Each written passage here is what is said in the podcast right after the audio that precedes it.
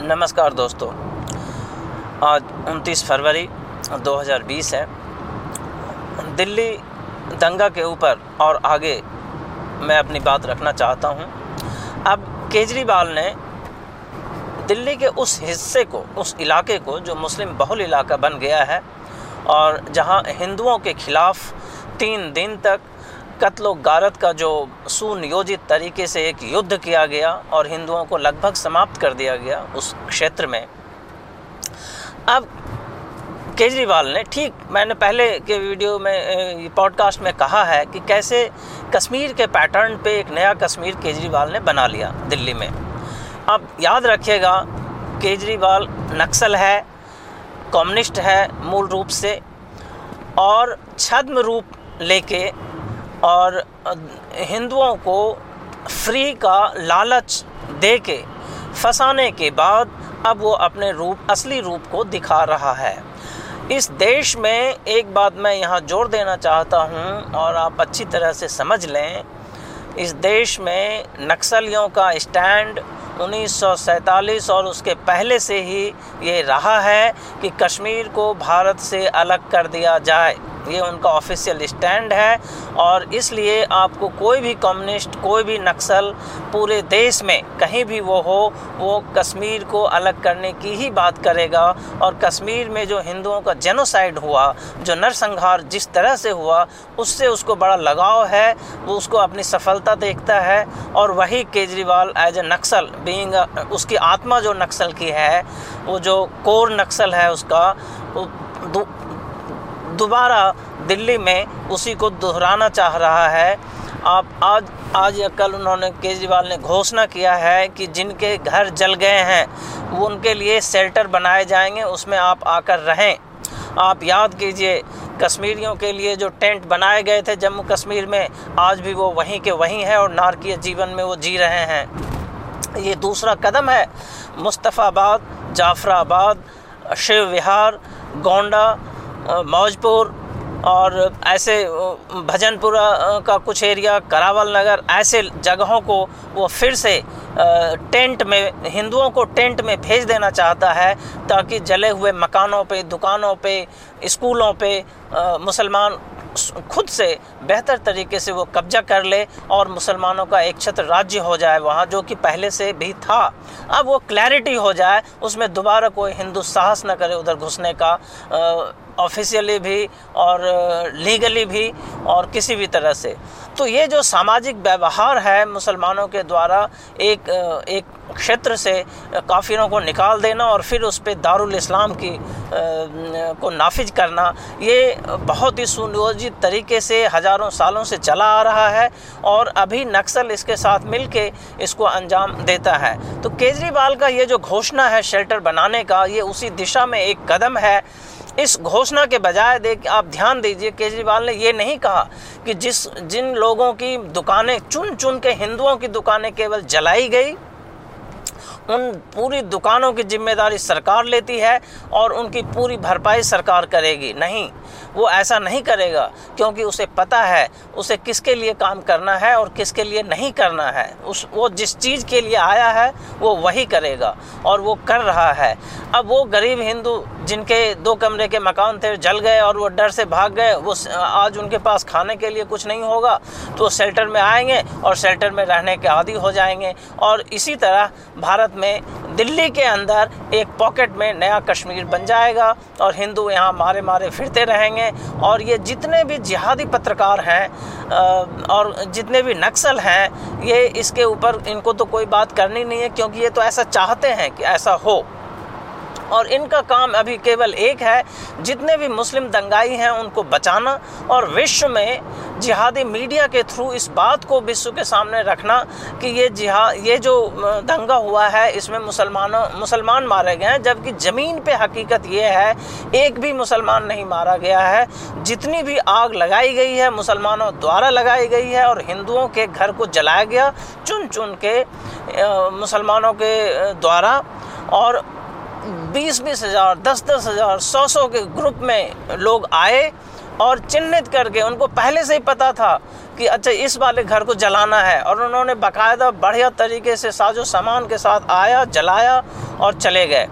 और इन जिहादी पत्रकार, आम आदमी पार्टी की सरकार, केजरीवाल और उसके 21 मुस्लिम विधायक और उसके मुस्लिम सपोर्टर, मदरसा, मस्जिद और ये अंतर्राष्ट्रीय जिहादी मीडिया, इन सबको आप देखिए कि कैसे ये ताहिर हुसैन जैसे क्रिमिनल को बचाने में लगे हैं, जिन्होंने सैकड़ों जाने उस जगह ली। ताहिर हुसैन वो पार्षद है आम आदमी पार्टी का, जिसके छत से हज़ारों पेट्रोल पम्प, पेट्रोल बम फेंके गए और जिसके घर में ताहिर हुसैन के वहीं था, उस घर में था और उसके नेतृत्व में सैकड़ों लोगों को अंदर खींचा गया और उसको मार के और सामने के नाला में डाल दिया गया। अभी तो लाशें निकलनी बाकी है, अभी पूरी तरह से लाशें बाहर आई नहीं है। ये संख्या तो सैकड़ों में पहुँचने वाली है, क्योंकि ये हिंदुओं के खिलाफ सुनियोजित राइट था, जिसमें इस एरिया से हिंदुओं को क्लीन करना था क्लिनजिंग प्रोसेस था। ये कोई साधारण दंगा नहीं है। आप इस बात को भूल जाएँगे, कोई प्रोटेस्ट है, कोई विरोध है, कोई दंगा है, नहीं। पहले ये छः महीने, आठ महीने पहले ये प्लान किया गया कि इस एरिया को दारुल इस्लाम बनाना है। यहाँ जो हिंदू रहते हैं, इसको यहाँ से निकाल बाहर करना है, मार के, काट के, डरा के और आग लगा के। और उन्होंने किया, केजरीवाल इसमें पूरी तरह साथ दिया उसका। अब प्रशासनिक तौर पे वो साथ दे रहा है शेल्टर बना के। शेल्टर बनाने का मतलब है उसको उस मोहल्ले से अलग कर देना और फिर से उस, जिस मोहल्ले में दस मुसलमान हैं और पाँच हिंदू हैं, वहाँ से पाँच हिंदू निकल जाएँगे और दस पाँच जो खाली घर बच गए उस पर मुसलमानों का कब्जा हो जाएगा। ये एग्जैक्टली फ़ोटो कॉपी है उसी पैटर्न का जो कश्मीर में हुआ और ये फिर से केजरीवाल दिल्ली में कर रहा है।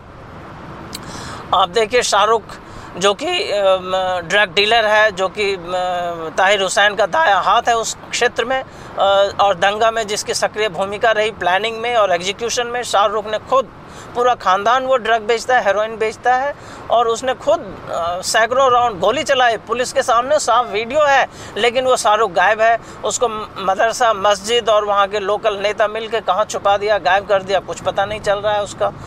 ताहिर हुसैन भी गायब है। इसमें पुलिस की भी पूरी नाकामी है। दिल्ली पुलिस पूरी तरह से नाकाम रहा हिंदुओं को बचाने में और हिंदू सरकार होने की वजह से भी ये नाकामी, बड़ी नाकामी है। और ये बड़े शर्म की बात है कि अमित शाह अमित शाह और इनकी सरकार के होते हुए और दिल्ली पुलिस भी इतनी बुरी तरह से असफल हुई और उस क्षेत्र के तमाम हिंदुओं को कटवा दिया गाजर मूली की तरह।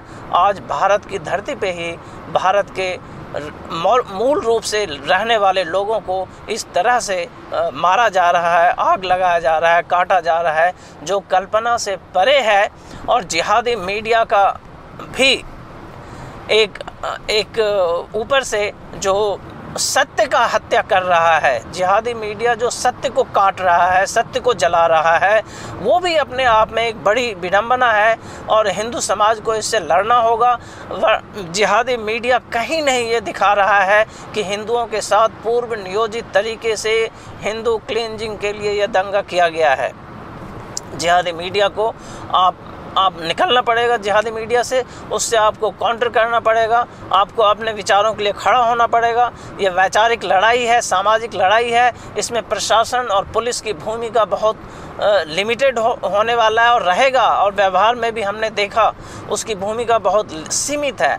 समाज में जो ये जिहाद एक विचारधारा है इससे लड़ने के लिए आपको एक संगठित विचारधारा को लाना पड़ेगा तभी आप लड़ सकते हैं वरना आप इसी तरह फ्री बिजली, फ्री पानी, फ्री केजरीवाल को चुनते रहेंगे। वो फ्री में आपको जिहाद देगा और नया नया कश्मीर भारत में बनाता रहेगा और आप बनते रहेंगे। बहुत जल्दी बहुत जल्दी बिहार में भी ऐसे कश्मीर बन चुके होंगे, जहाँ अभी बनने का प्रोसेस है, वहाँ भी बनने वाला है।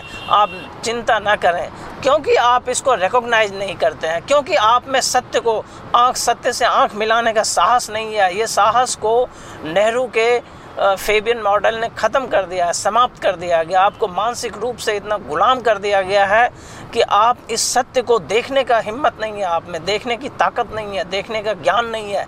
इसलिए आप इससे, न तो आप इसको देखना चाहते हैं, न इस पर बातचीत करना चाहते हैं और लगातार आप अपनी ज़मीन खोते जा रहे हैं। आपको यदि बचना है, इस समाज को बचाना है तो आपको पुलिस प्रशासन और सरकार के भरोसे नहीं स्वयं के भरोसे जीवित रहना होगा। आपको स्वयं ये देखना पड़ेगा कि आपकी क्या आ, आ, सोच है किस विचार के तहत आप एक होंगे समाज एक कैसे होगा और इस जिहाद से कैसे लड़ा जाएगा जो अंतर्राष्ट्रीय स्तर पे चल रहा है मानवता के खिलाफ। याद रहे ये दंगा जिहाद पे आधारित होते हैं। जिहाद ही मानवता का दुश्मन है। इस्लामिक जिहाद मानवता का दुश्मन है। जब तक इस्लामिक जिहाद से संगठित होकर विश्व का मानव नहीं लड़ेगा, तब तक विश्व के मानव को ये इसी तरह के दर्द देता रहेगा, उसकी हत्याएँ करता रहेगा। तो आज के इस पॉडकास्ट में धन्यवाद दोस्तों। इतना ही इस मानव शत्रु के रूप में जो इस्लामिक जिहाद है, इसके ख़िलाफ़ आप संगठित हों और स्वयं के वजूद को बचाने के लिए अपना समय दें, सामाजिक संगठन पैदा करें, सामाजिक सोच पैदा करें, सरकार और पुलिस के भरोसे नहीं रहें, क्योंकि सरकार और पुलिस के पास जिहाद जैसे विचार को काउंटर करने के लिए कोई मैकेनिज़्म नहीं है। धन्यवाद।